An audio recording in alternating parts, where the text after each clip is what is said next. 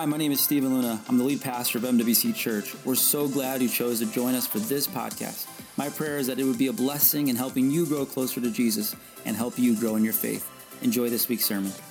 Where, so we are in this series where we're looking at the Daniel fast, and we've already said this that fasting is, if we were to, to, to just broadly identify or define what the word fasting is, it's this it's, it's staying away from some things for the purpose of getting closer to God.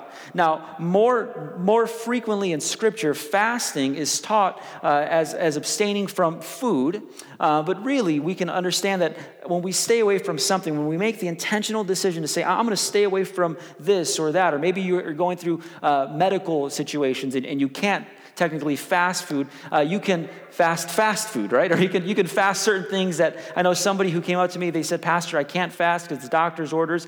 Uh, can, can, I fast social media? And I'm like, absolutely. As long as you understand something uh, more important than what you eat on the Daniel fast, or more important than, than the act of fasting, is whether or not you are praying. That is the key to fasting. Uh, prayer with or fasting without prayer is, is just dieting. And God has not called us to diet, He's called us in this season to fast and pray. There is something empowering in us when we make the decision to say, Lord, I am abstaining specifically in this season from food, something that I, I that I know I rely on just to survive, specific foods. Uh, and instead, I, I'm replacing those, those basic fundamental needs with the desire to draw closer to you. God does powerful things. He does powerful things. So, so I'm telling you, more importantly than, than what you are or not are not eating during this fast is whether or not you are praying. We see Jesus kind of clarify this in Luke chapter 18. You see, Jesus had previously been talking to some of the Pharisees, and the Pharisees were a, a group of elite uh, religious people. I mean, they, they, were smart, they were brilliant, they were the teachers of the law. They, they, they, they constantly read the Word of God, and they would, I would say by and large, they would accurately um, exegete the scriptures they were given. They, they had strong theology. Honestly, when we look at the Pharisees, I think sometimes we give them a, a bad rap and we think that they're the bad guys, and in many ways they are, obviously. But when you look at the Pharisees, uh, they, they, actually were closer, uh, theologically speaking, with Jesus than any other group of teachers in the time period. The issue that Jesus had with the Pharisees, their number one fundamental issue that Jesus had with the Pharisees, was not a doctrinal issue as much as it was a, a practice issue, how they practiced their faith. In their understanding, uh, the, the, the more rigorous they could study and observe the law, the Word of God, that means God would love them and look favorably upon them. And Jesus was trying to, to, to beat them down, uh, not metaphorically speaking, with, with the reality that it's not the righteousness imputed by your deeds or by your ability to produce or to, to do good. It's, you'll never amount to anything. Literally, your righteousness will only come through me. I am the way. I am the truth. I am the life. None can come to the Father except through me. It was that fundamental issue that they had a, a, uh, a, argument with when it came to, to, Jesus. So we see in Luke 18 him kind of bring some clarity. He's teaching the Pharisees, and he says this He says, Two men went into the temple to pray. One was a Pharisee right? And the other was a despised tax collector. Nobody, just like today, especially during this season, nobody liked uh, tax collectors, uh, especially in this day and age. They were known to be individuals that would pad their pockets. So they would say, if your, if your tax was at 10%, they would say, really, your tax is at 12%, and the 2% that they would take extra would be going into their pocket. So tax collectors were despised in the culture, and even for some political reasons. Uh, but, but we see here, the Pharisee stood by himself and prayed this prayer. He said, I thank you, God, that I am not like other people cheaters, sinners, adulterers, and he's going down this entire list. I'm so glad I'm not like the guy who, you know, sleeps at the bar and the guy who cheats on his wife. And, and I'm, not, I'm, not, I'm not like the, the lady who, who steals from Walmart and makeup from there. And he's going down this huge list. And then finally he's like, who am I missing? He looks on the corner of his eye and there's a tax collector. He's like, and thank you, Lord and I'm certainly not like that guy, right? Like, I don't, I don't know how loud he was, but I do know something about being a Pharisee. Uh, sometimes Pharisees uh, like to say things loudly when people are in the room. So I'm sure the Pharisee was, I'm glad I'm not like that tax collector. I fast twice a week. And now he goes to the reason why he's better than everyone else. I fast twice a week and, and I give a tenth of my income. Two things that biblically we know that are, are, are, are, are good stances for people of God to take. Fasting and, and tithing is a good thing, but here he is he's coming to this like rudimentary fault and, and he's saying this because I fast and because I tithe, therefore I am greater than anyone else. He, he believes he's more spiritual elite than anybody else because of his actions. And then the story shifts. It says this But the tax collector stood at a distance.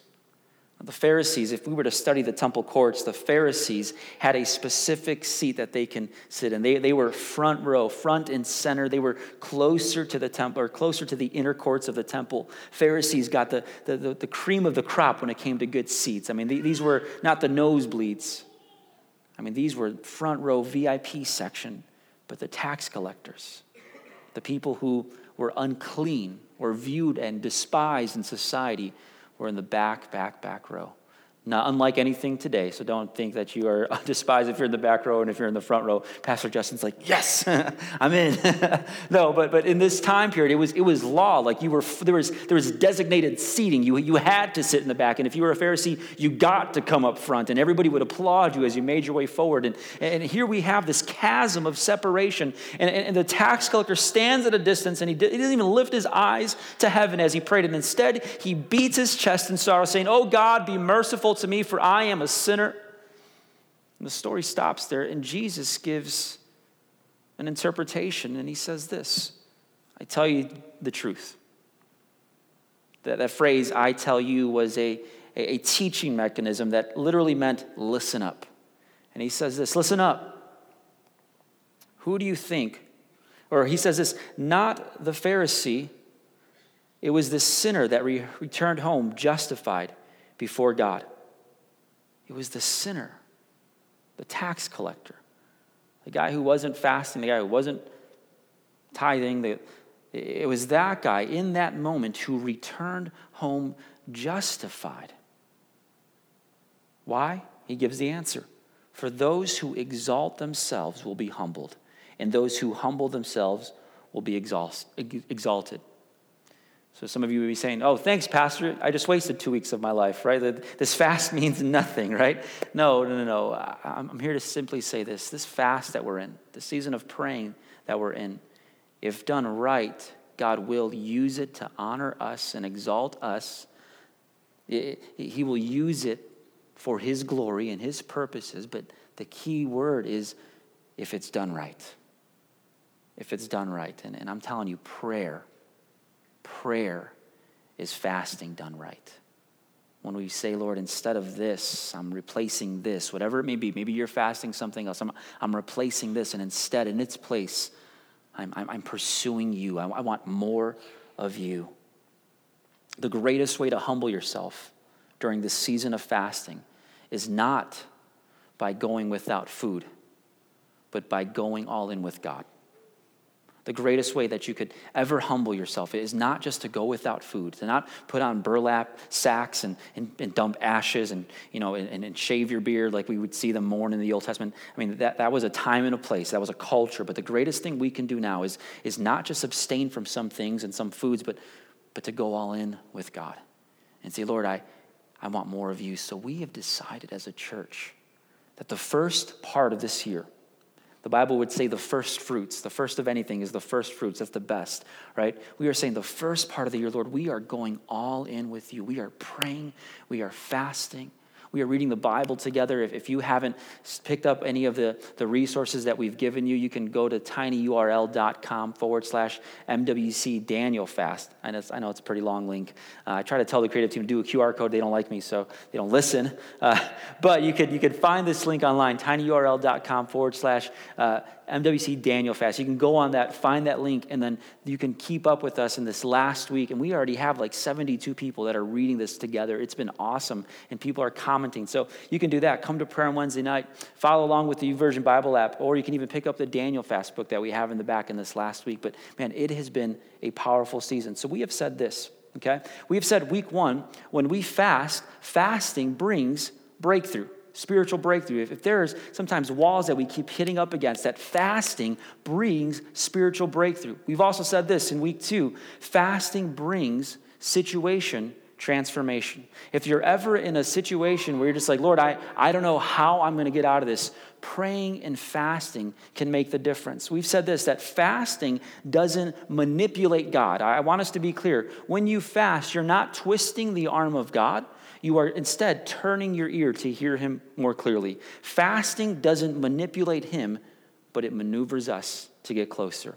And when we draw closer to God, he transforms situations. We looked at stories last week, but today, this week, I'm here to tell you that fasting brings, or fasting helps us hear God's marching orders.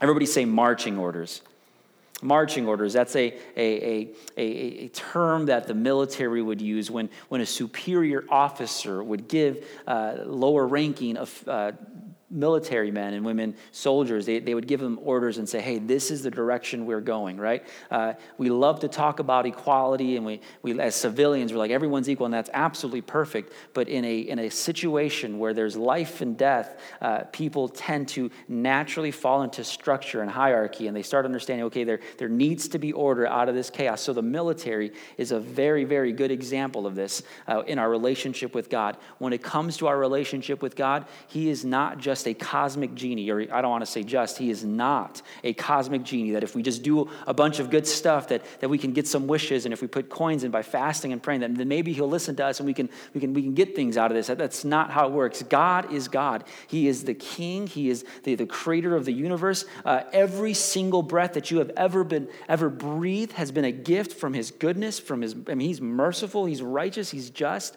So when we, when we look at this season, we got to understand something that, that God is greater than us. And the greatest thing we can do is say, Lord, where do you want me to go? What do you want me to do?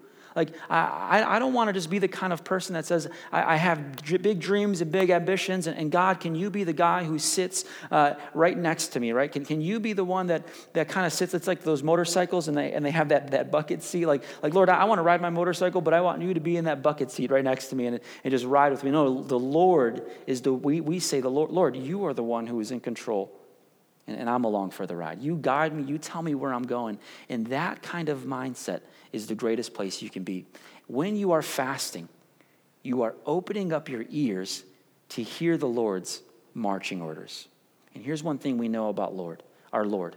When we say you are master and you are savior, he leads us and guides us to things, the greater things that we could ever lead ourselves.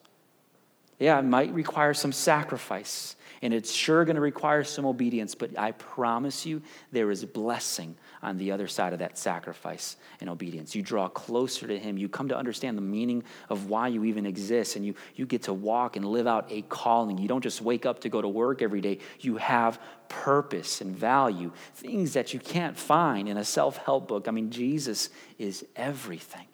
And when we pray and when we fast, we get to hear what this good God this merciful king, this, this righteous father is telling us. We get to hear marching orders. Psalm 25, 14 would say it this way The Lord confides in those who fear him. Uh, I, I, this is last week was the first time I, I don't know if it was a translation and I looked it up and, and I, it was a different translation, but I was reading out of the NIV and it's the first time I ever saw the word confide as a descriptor to God. Because in my mindset, when I think of confiding, I think that's what someone does. Uh, like in middle school, when, when you got a crush on that on that person and you're just like, I'm going to go tell my friend. I'm confiding in them. So I always thought that that was something that someone did if, if they did something wrong or something evil. And I'm like, wait, so why, why would it say that the Lord confides in those who fear him? And really, the, the, the proper, the true definition of the word confide uh, literally means this to bring into light, to reveal what was once in secret. And, and, that passage is telling us that, that uh, a marker or, or, or uh, a, a re- response or a reaction of someone who fears the Lord, not a, a phobia type of fear, not a fear of like, God, I don't, you know, don't look at me because I, I, think I'm going to melt, but a, a, kind of fear that's uh, respectful and reverent and, and one that is in awe of God. When we choose to walk in reverence and respect and in awe of God, He confides in us. What is it? And that word confide literally means to expose what was once hidden. And what is that specifically? God's will, His plans, His purposes. You see, I don't want you to think that, that a, being a Christian simply means abiding by uh, a specific code of, of moral ethics or, or that, that it's a bunch of do's and don'ts. And yes, there are uh, rules and laws and regulations that we, that we do see in Scripture, but, but the reality is, is that that is secondary to being close in proximity with God. And, and, and the closer you are with Him, the more He refines our character, and, and it becomes a joy to live out every decree because he, he knows how to live this life. He, he's created everything. So, so when, we are in, when we walk in fear of the Lord, He confides in us. He reveals things. So, my question today is this Have you ever had an encounter? Right? We, we said that the Lord gives marching orders. Have you ever had an encounter where uh, you completely botched something up because you failed to follow instructions or to clearly hear the instructions that were given? There was a time when uh, my, my, my, parents were getting ready for a party, and I was at that age of 16 where I could drive. And uh, my, my, dad it turned, I turned into like my own taxi service, but I didn't care because I just got my license and I was like, anytime I could drive, I'm, I'm down, ready? Like, so like literally I had my own set of keys and I was just ready to go. And my dad at, the, at one moment, he's like, hey, can you go to the store and get six bags of rice? I'm like, sure thing, Dad. And he's like, wait, wait, I, I, got some further instructions. Like, no worries, I got it. Six bags of rice. I grab the keys, I hop in the car, I drive to the corner store, I go in there, and this is the first time I ever bought rice because I'm 16 and 16 year olds don't buy rice. So I'm there and I'm like, there's brown rice and there's white rice and there's jasmine rice and there's this rice. And I'm, and I'm looking at all these rices. And then I, I go to the lady and I'm like, hey, uh, I knew them because we, you know, it was a little, a little corner store right by our house. And I knew them. And I was like, hey, um, what kind of rice should I get? My dad told me to get six bags of rice and I didn't have a phone at the time. Uh, he's like, uh, he told me to get six bags of rice. What kind of rice would you, would you, would you suggest? And he's like, are you, are you sure he meant six bags? I mean, that's a lot. I'm like, yeah, six bags of rice. We're having a party, I guess. So we're, we're going to eat this. So she, she goes through it and uh, she, she picks out the kind of rice that she thinks that our family would like, uh, Mexican rice, right? So, so she, she, she shows me the Mexican rice, and she was Mexican too. She wasn't being racist or anything, but she's like, this is what you guys want. So I'm like, all right, perfect. So I grab this rice, I drive back home, I put the car, I put the, the bags on the table, and I go back to my game of Madden that I had paused, and uh, my dad's like, hey, what is this on the table? And I'm like, what, what do you mean? You, are, have you forgot? You told me to go get six bags of rice. And he's like, I told you to get six bags of ice, not rice. And I'm like, well, he's like, why, why, would I ever ask you to get six bags of rice? And I'm like, I don't know, Dad, we're Mexican. Like, you figure it out. I, I don't know why we would need that much rice. I mean, it's not like we're not going to eat it. And he's like, go back to the store, get six bags of ice.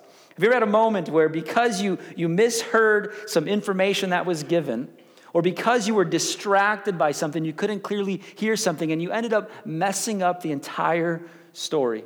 Or it messed up the entire situation. Well, in, in Scripture, we see an example of this where, where a man by the name of Jehoshaphat, he was a king who, who loved God, who knew God, but after a while got blinded by some things and ended up messing up a part of the story to a point where he needed to come back to the Lord to properly hear the marching orders. I want to really quickly read to you this story of Jehoshaphat.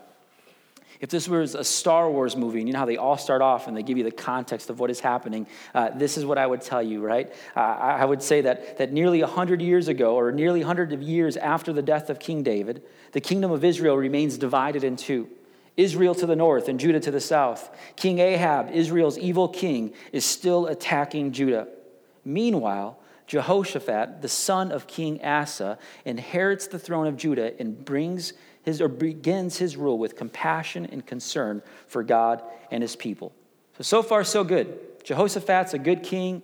Uh, he starts off like he, I mean, he loves the Lord, and, and we see some things, and I want to read them in Scripture. It says this in, in 2 Chronicles 17. It says this So the Lord established Jehoshaphat, the king of Judah, established his control over the kingdom of Judah. And all the people of Judah brought gifts to Jehoshaphat, so he became very wealthy and highly esteemed. He was deeply committed to the ways of the Lord.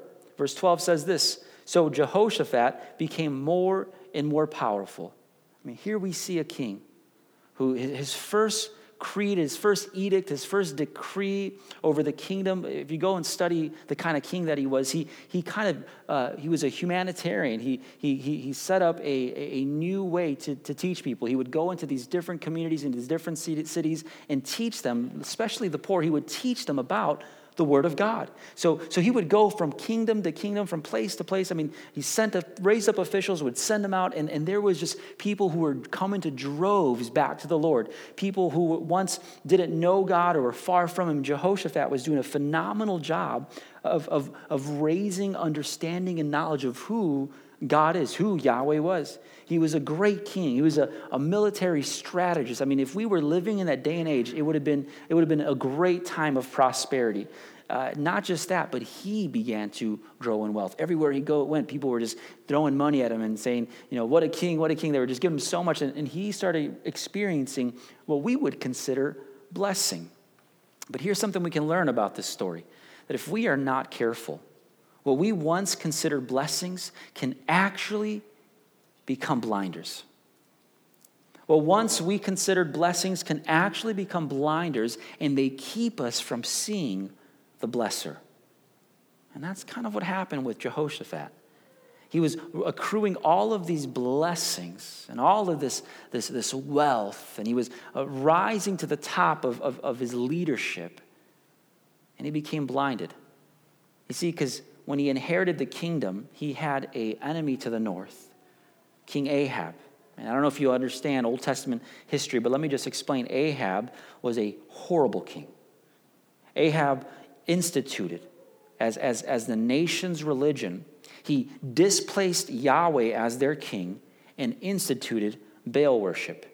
He, he erected Asherah poles, and these were pagan, pagan gods who, who uh, I mean, just horrendous things. On the Asherah poles, they would, they would hook themselves with these hooks and fly around them, and they would, they would sacrifice children to Dagon. I mean, this was horrible uh, pagan worship that if you were to study Old Testament history, you would see that these were atrocities. And here was this king who was called by God to be a good king, King Ahab in the north of Israel, and he married this woman, Jezebel she went after Elijah and Elisha and the prophets and, and tried to murder them. I mean, just a horrible, horrible story. And here we see Ahab and Jehoshaphat becoming allies. You see, there's nothing wrong with having peace with your enemies, but he took it to a whole other level and he became allies with his enemy. I want to read this passage where we see that happen. Second Chronicles 18. Jehoshaphat enjoyed great riches and high esteem, and he made an alliance with Ahab of Israel by having his son marry Ahab's daughter. It was all about politics now. And he says this Ahab said to Jehoshaphat, He said, Will you go with me to Ramoth Gilead? In other words, would you, will you go with me to wage war? And King Ahab of Israel asked Jehoshaphat of Judah, and Jehoshaphat replied, Why, of course, you and I are one. You and I are as one, and my troops are your troops. We will certainly join you in battle.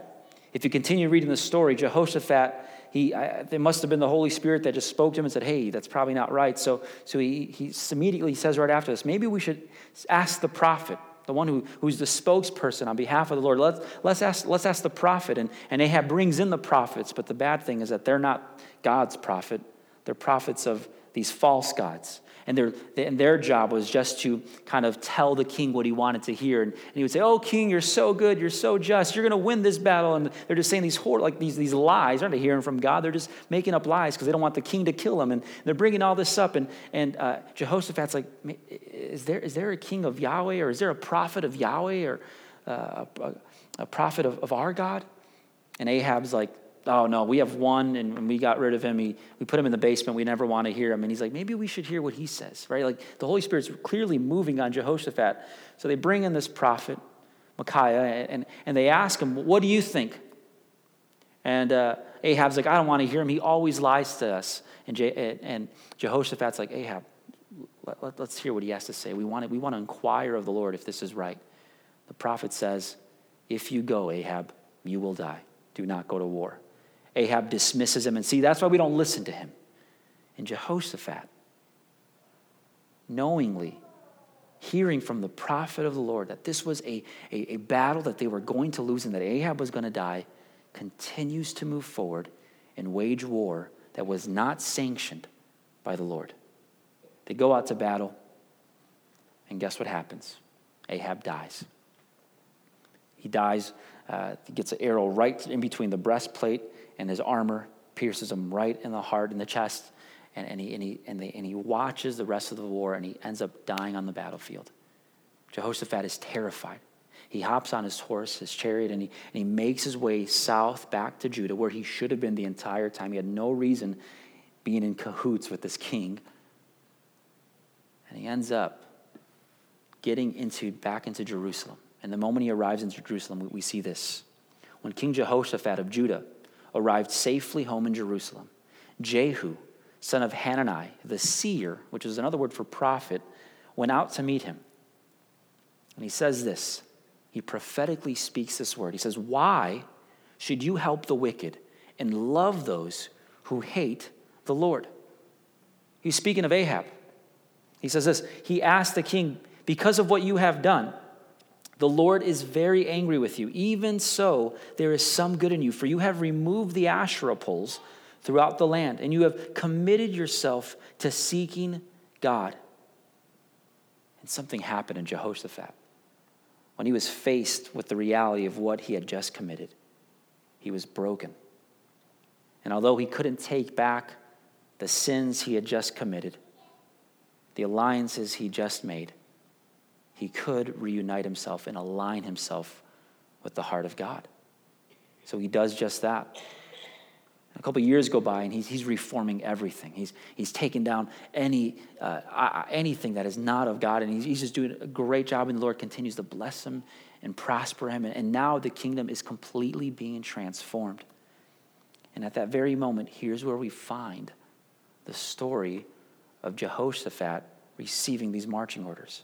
In Second Chronicles 20, we find out that at that same time, as things are as good as they can get, like I'm talking a, a, a chicken in every oven, like I mean, things are, everyone is, is prosperous. But what we find in this chapter is that at the same time, when things are as great as they can get, something else breaks out. There's three kingdoms that are on the doorstep of Jerusalem. You have the Moabites, the Edomites, and the Ammonites, and, and they're all coming together as an alliance, a trifecta. And they are on, like, literally the backyard of Judah. Someone runs to the king and says, Hey, our enemy's here. We got to get ready for war. And, and here's where we pick up the story. It says this that Jehoshaphat was terrified by these news, and he begged the Lord for guidance. He also ordered everyone in Judah to begin fasting. To begin fasting. So people from all the towns of Judah came to Jerusalem to seek the Lord's help. And I want to just really quickly, as we close our time, just, just draw our attention to the, to the steps that Jehoshaphat took in this moment to fight the enemy that the Lord, or that, that was coming on his doorstep, and how he inquired of the Lord to do so. The first thing we see is that Jehoshaphat ordered a fast. He called all of the people to pray and to fast. Now, you may not have a kingdom on your doorstep, or you may not have, you know, your three neighbors coming together saying, "We want to, we want to kick you out of this neighborhood." Like you may not be experiencing that, but I do know this. Maybe, maybe that is your situation. Then you should probably fast. But maybe, maybe your situation is this: you may not have kingdoms come into your doorstep, but maybe you do have the, the neighbor of anxiety and stress worry and fear. The the, the neighbor of uncertainty coming around. We're at a new year. Maybe you're walking through a season that you, you, need, you need help from the Lord. You know, I'm telling you, fasting draws us closer to Him to hear what He would say to, his, to say to us. And in this moment, Jehoshaphat was terrified of the news he just heard. And fear is a natural response. But I know that this fear is a natural response that requires a supernatural solution. You see, the, the most effective thing we have, the most effective thing we can do is to run to the Lord in prayer. That, that is the solution that he gives us. So we see that he ordered a fast, and then we also see that he led the nation in prayer. And I, I just want to quickly read to you the, the prayer that he prays. It says here Jehoshaphat, terrified, calls a fast. His nation, his, his nation is about to be uprooted. There's three kingdoms marching down, vast armies, chariots, everything, making their way to Judah. He is terrified. He's going to lose it all. He wasn't even ready for this because he was out waging wars that he wasn't called to fight. But in the midst of that, the first response is not, let me run to the royal arsenal and, and let me see what we can muster. It, it's not, can, can, I, can I call people in the north and see if they can meet us down here so that we can fight tomorrow? No, the first thing he does is say, we need to fast. We need to draw closer to God. And he says, we need to pray. Listen, we need to be people that prayer is not a last resort, but it becomes a first option. It's our first choice. It's, it's, it's our natural response. The same way breathing comes naturally to us, prayer is just a go to. When, when we are in a situation that looks like there's no way out, we go to the Lord in prayer. And Jehoshaphat does that. So he, he stands before the community of Judah and Jerusalem in front of the temple courts. Verse 6, he, he begins this prayer. Look and, and notice this prayer. He says, O Lord, God of our ancestors, you alone are the God who is in heaven. You are ruler of all the kingdoms of the earth. You are powerful and mighty, and no one can stand against you. I mean, I mean, notice how he starts his prayer. Let this be a lesson to all of us in this place. The first thing that he does when he prays is not bring up his list of needs. He starts off with reminding himself the character of God. He's reminded, Lord, you, you alone are the God who sits in heaven. You are the ruler of all the kingdoms of the earth. You are powerful and mighty. None can stand against you. And then he moves over to what God has done in the past. Look at this, it's beautiful. He says this Oh, our God, did you not drive out those who lived in this land when your people Israel arrived? And, and did you not give this land forever to the descendants of your friend Abraham? I mean, he, he's now reminding the Lord, he's reminding himself who God is and what God has done. May that be the formula of our prayers who God is and what He has done. And then He moves on to discuss who they are. Look what He says He says, Your people.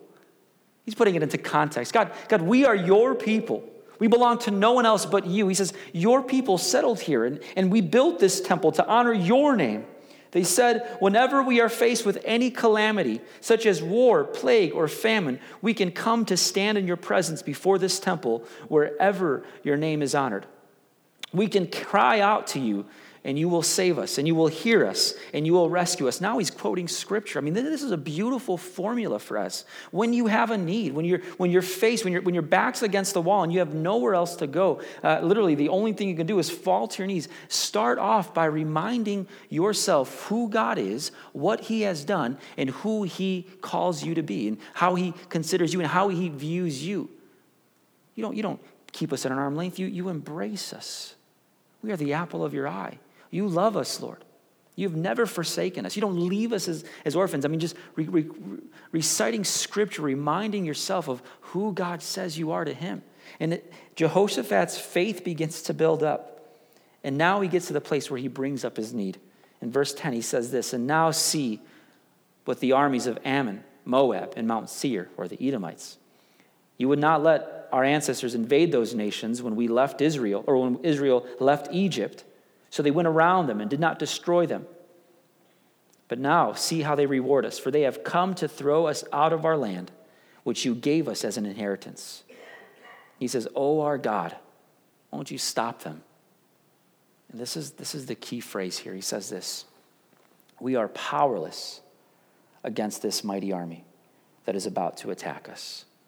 Now, I, I started reading and studying this and that wasn't technically the reality. If you go back and you study the feats of Jehoshaphat, the army of Judah has never been stronger. He fortified cities and he built up all of these different regimes and all these different legions. The, the army of Judah was powerful, but he understood something that it's not by his might, it's not by his strength, it's not by his power or his ability to, to muster an army. It was literally going to be the arm of God that would bring them victory. Jehoshaphat knew enough that when I am, am, am, leading my life without and apart from God, and I'm, and I'm leading a life that is, is for my own advantage and for my own purposes and for my glory, and I'm not doing things for the Lord, I fail. Kings die. And he knows the Lord enough to say this I am powerless without you. I am powerless without you. Listen, I, I think for too long we, we, we, we settle on our own strengths. I'm smart enough, I'm good enough, I'm, I'm wise enough, or I, I, I, can do this without you, Lord. I, I'll call you when I need the big guns. And here we see a king saying, I need what you have, and I need it now, Lord. You're my strength, you're my power, you're my might. And he says this We are powerless against this mighty army. We do not know what to do, but we are looking to you for help. And what does God say? Does God say, I help those who help themselves? No. He says, I help those who help themselves to my presence. And he comes, and the people are waiting, and they're praying, and they're fasting, just like we are. They're praying and they're fasting. We don't know how many days went on. We don't, I don't think it was more than 48 hours, but they're, they're just praying. We're, in day 13, 12, out of 21 days. They're just waiting to hear from the Lord. And look what happens. Verse 13, it says this as all of the men of Judah stood before the Lord with their little ones and their wives and their children. And I just put a note in my scriptures. I wrote, notice that it's the men who, who lead the way. Listen, I, I, I believe in equality. I'm an egalitarian when it comes to, to men and women in leadership. I, I definitely believe in that. I, we see it in the, in, in the new church. But, but there is something to be said when the, the men of the church, the men of the body of Christ, rise up and take the lead and live out their designated roles as spiritual leaders of the household. God blesses and He honors. Not because you're perfect, because you're choosing to humble yourself in your designated and created role to say, Lord, I'm going I'm to trust you. I'm going to lead my family. I'm not saying I'm good and I'm perfect and I'm going to make things right, and, but I'm going to trust you and I'm going to grow. And, and here we see these men making this decision. And then at that moment, it says that the Spirit of the Lord came upon one of the men standing there. He wasn't a priest, Jahaziel it says, son of Zechariah, son of Benaiah, son of Jael, son of Mattaniah, a Levite who was a descendant of Asaph. His great, great, great, great grandfather was a priest, not him. And the Lord uses him to speak something clearly. And he says, Listen up, all you people of Judah and Jerusalem. Listen, King Jehoshaphat. This is what the Lord says Do not be afraid. Don't be discouraged by this mighty army. This battle is not yours, but God's. Tomorrow, march out against them. You will find them coming up through the ascent of Ziz at the end of the valley that opens into the wilderness of Jeruel. But you will not need to fight. He says, Take your positions, then stand still and watch the Lord's victory. He is with you, O people of Judah and Jerusalem. Do not be afraid or discouraged Go out against them tomorrow, for the Lord is with you. Now, next week, we're going we're going to completely dissect that entire section and talk about the result of what happens when God's people listen to the marching orders. But, but this week, I, I simply want to deposit this in your hearts. When you pray and when you fast, you open yourself up to hear the marching orders of the Lord. Imagine what would have happened if Jehoshaphat would have gone out to wage war with his own weapons and strength and his own might, statistically, he probably could have won. But when the Lord speaks a word, you can take that to the bank. When he says you will have victory, you will have victory. I don't care what the odds look like. I don't care if your, your back's against the wall and if you're surrounded on all sides. When the Lord says something, it will come to pass. And this is what happened here. And honestly, if we're to be, if we're to be true, this is where we find ourselves at as, as a church. God has us in a position. I'm not saying there's armies around us. I'm not to say, hey, if you look out the window, you know, there's, there's another. No, that's not what I'm saying. But we find ourselves at a crossroads. What kind of church are we to be? We're coming into a new year, a new decade. I mean, I, I, went back and I looked at our church history and I got to see the things that the Lord has done. We have records of, of giving and financial statements and, and, and testimonies and just beautiful things have happened. But, but I feel the Lord saying to me that we are coming into a, a new trajectory of this church, a new crossroads. And if, if, we are going to be faithful, not just me as the pastor, obviously I'm the one that sets the precedent, but, but we as a body need to understand that we have a responsibility too. It wasn't Jehoshaphat that prophesied. He's the people, oh, he's the people that called the fast and the prayer, but it was Jahaziel who gave the word of prophecy. He was just faithful to say, we need to pray and we need to fast. But the Lord gave marching orders, and I believe He's giving us marching orders too. In 2020, friends, we are going to go through a lot of change and a lot of transition. And I know that the natural reaction to those kind of things, it's one of two things. Some of us are like, yes, I love change. And some of us are like, I hate change. I get it. And I love every single person, no matter where you find yourself on the spectrum. But here's the reality change is the only constant.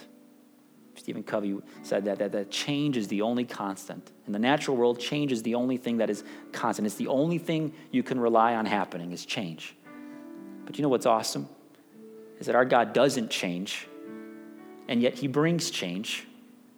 And I would much rather be closer to a God who does not change in the midst of change. We're going to go through changes in our church. You may be saying, Pastor, what are you talking about? Are you in 2020? I have felt for the longest time that the Lord was telling me that we need to go through a complete rebrand of who we are. Our church has blessed and honored this church for almost 100 years. 1922 is when we first became a church. A female evangelist by the name of Mary Bell Hartman, or Annabelle Hartman, planted this church. She was a, uh, an evangelist, and she would go from town to town, and she would preach the gospel, her and her husband. And, and eventually, she, she stopped in Wichita, and she, she continued to preach at one place and just stayed for a couple years. And then in 1924, uh, we, we officially became an Assemblies of God church. And then in 1951, we, we changed our name from uh, Pentecostal Tabernacle to First Assembly of God. And then in 1995, we, we purchased this land. And, uh, and then 19, or 2000 or 1999, we finally moved into this land. And we've had so many different names and, and so many different name changes. And, and I believe that the Lord is saying to me now, as we find ourselves in 2020, that we are going through a name change. He's giving marching orders. And next week, I'm going to explain exactly what that looks like and, and, and what, what the name, uh, what I believe the name to be uh, for our church. We're going to go through different things. I'm also praying for this that in 2020 we're going to completely remodel the stage. And there's different things that pale in comparison to a rebrand. But here's what I feel the Lord is specifically speaking to me for you. The challenge is this What is the Lord trying to change in your life? What, during this period of praying and fasting, do you need to hear from Him? And what change do you need to embrace?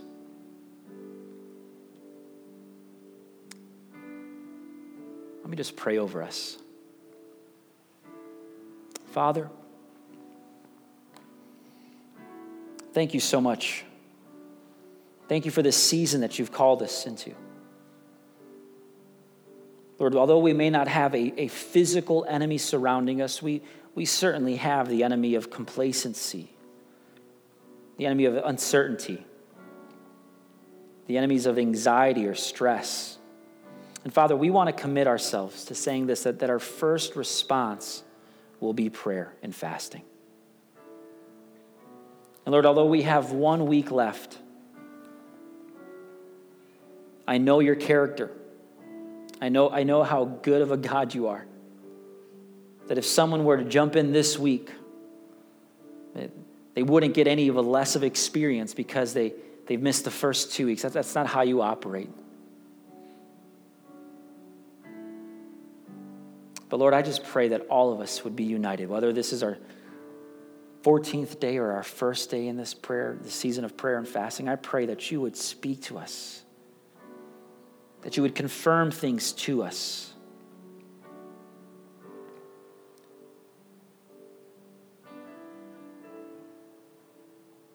Friend, how are you listening for the voice of the Lord in your life? How is He leading you?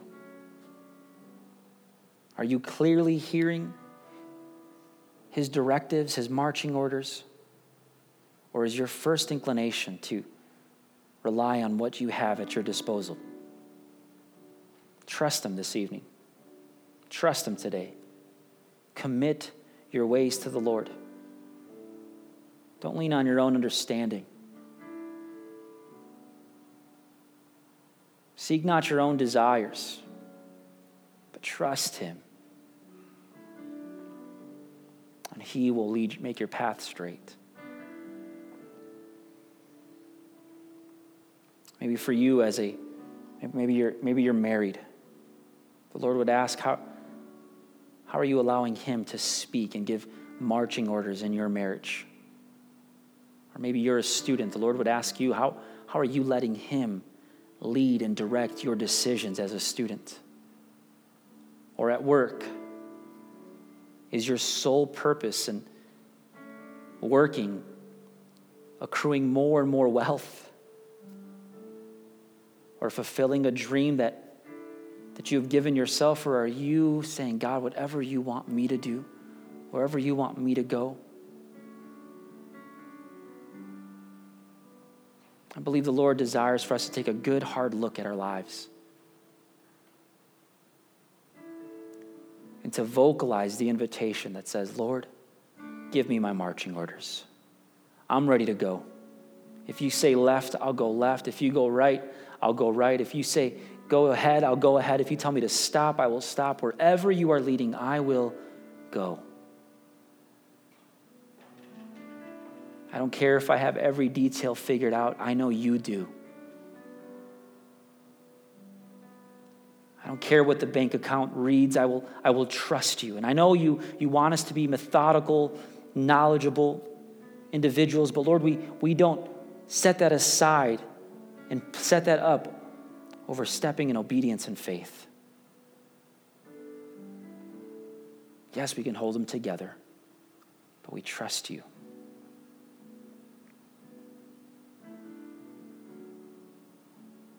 Friends, will you stand with me? And let's sing this song together as we dismiss.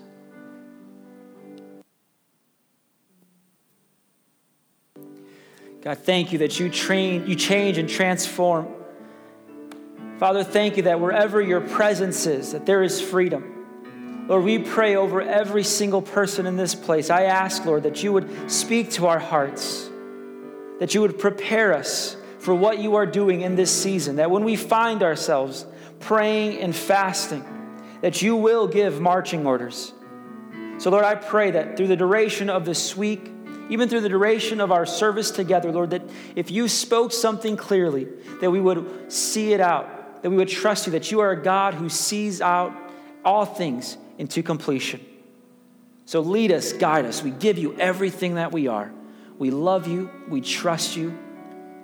Jesus, we welcome your spirit into our lives. Lead us this week. In your name we pray. And all God's people said, Amen. Amen. Can we give the Lord some praise this evening? Thank you, Jesus. Thank you, Lord. Guys, thanks so much for coming. I'm so glad you're here. Hey, if, this is one of your first times, I'd love to meet you in the fireside room. Uh, we, we'd love to just greet you and get to know you. But, guys, don't forget Wednesday night, we've got prayer this week. Come on out to that last Wednesday. God bless you guys. We'll see you this Wednesday. And that wraps up today's message, but we've got more on the way, so be sure to subscribe so you won't miss a future podcast. You belong here, so we encourage you to get connected. You can find us on social media or online at mwcwichita.com. That's mwcwichita.com. Thanks again for listening. I'll see you next week.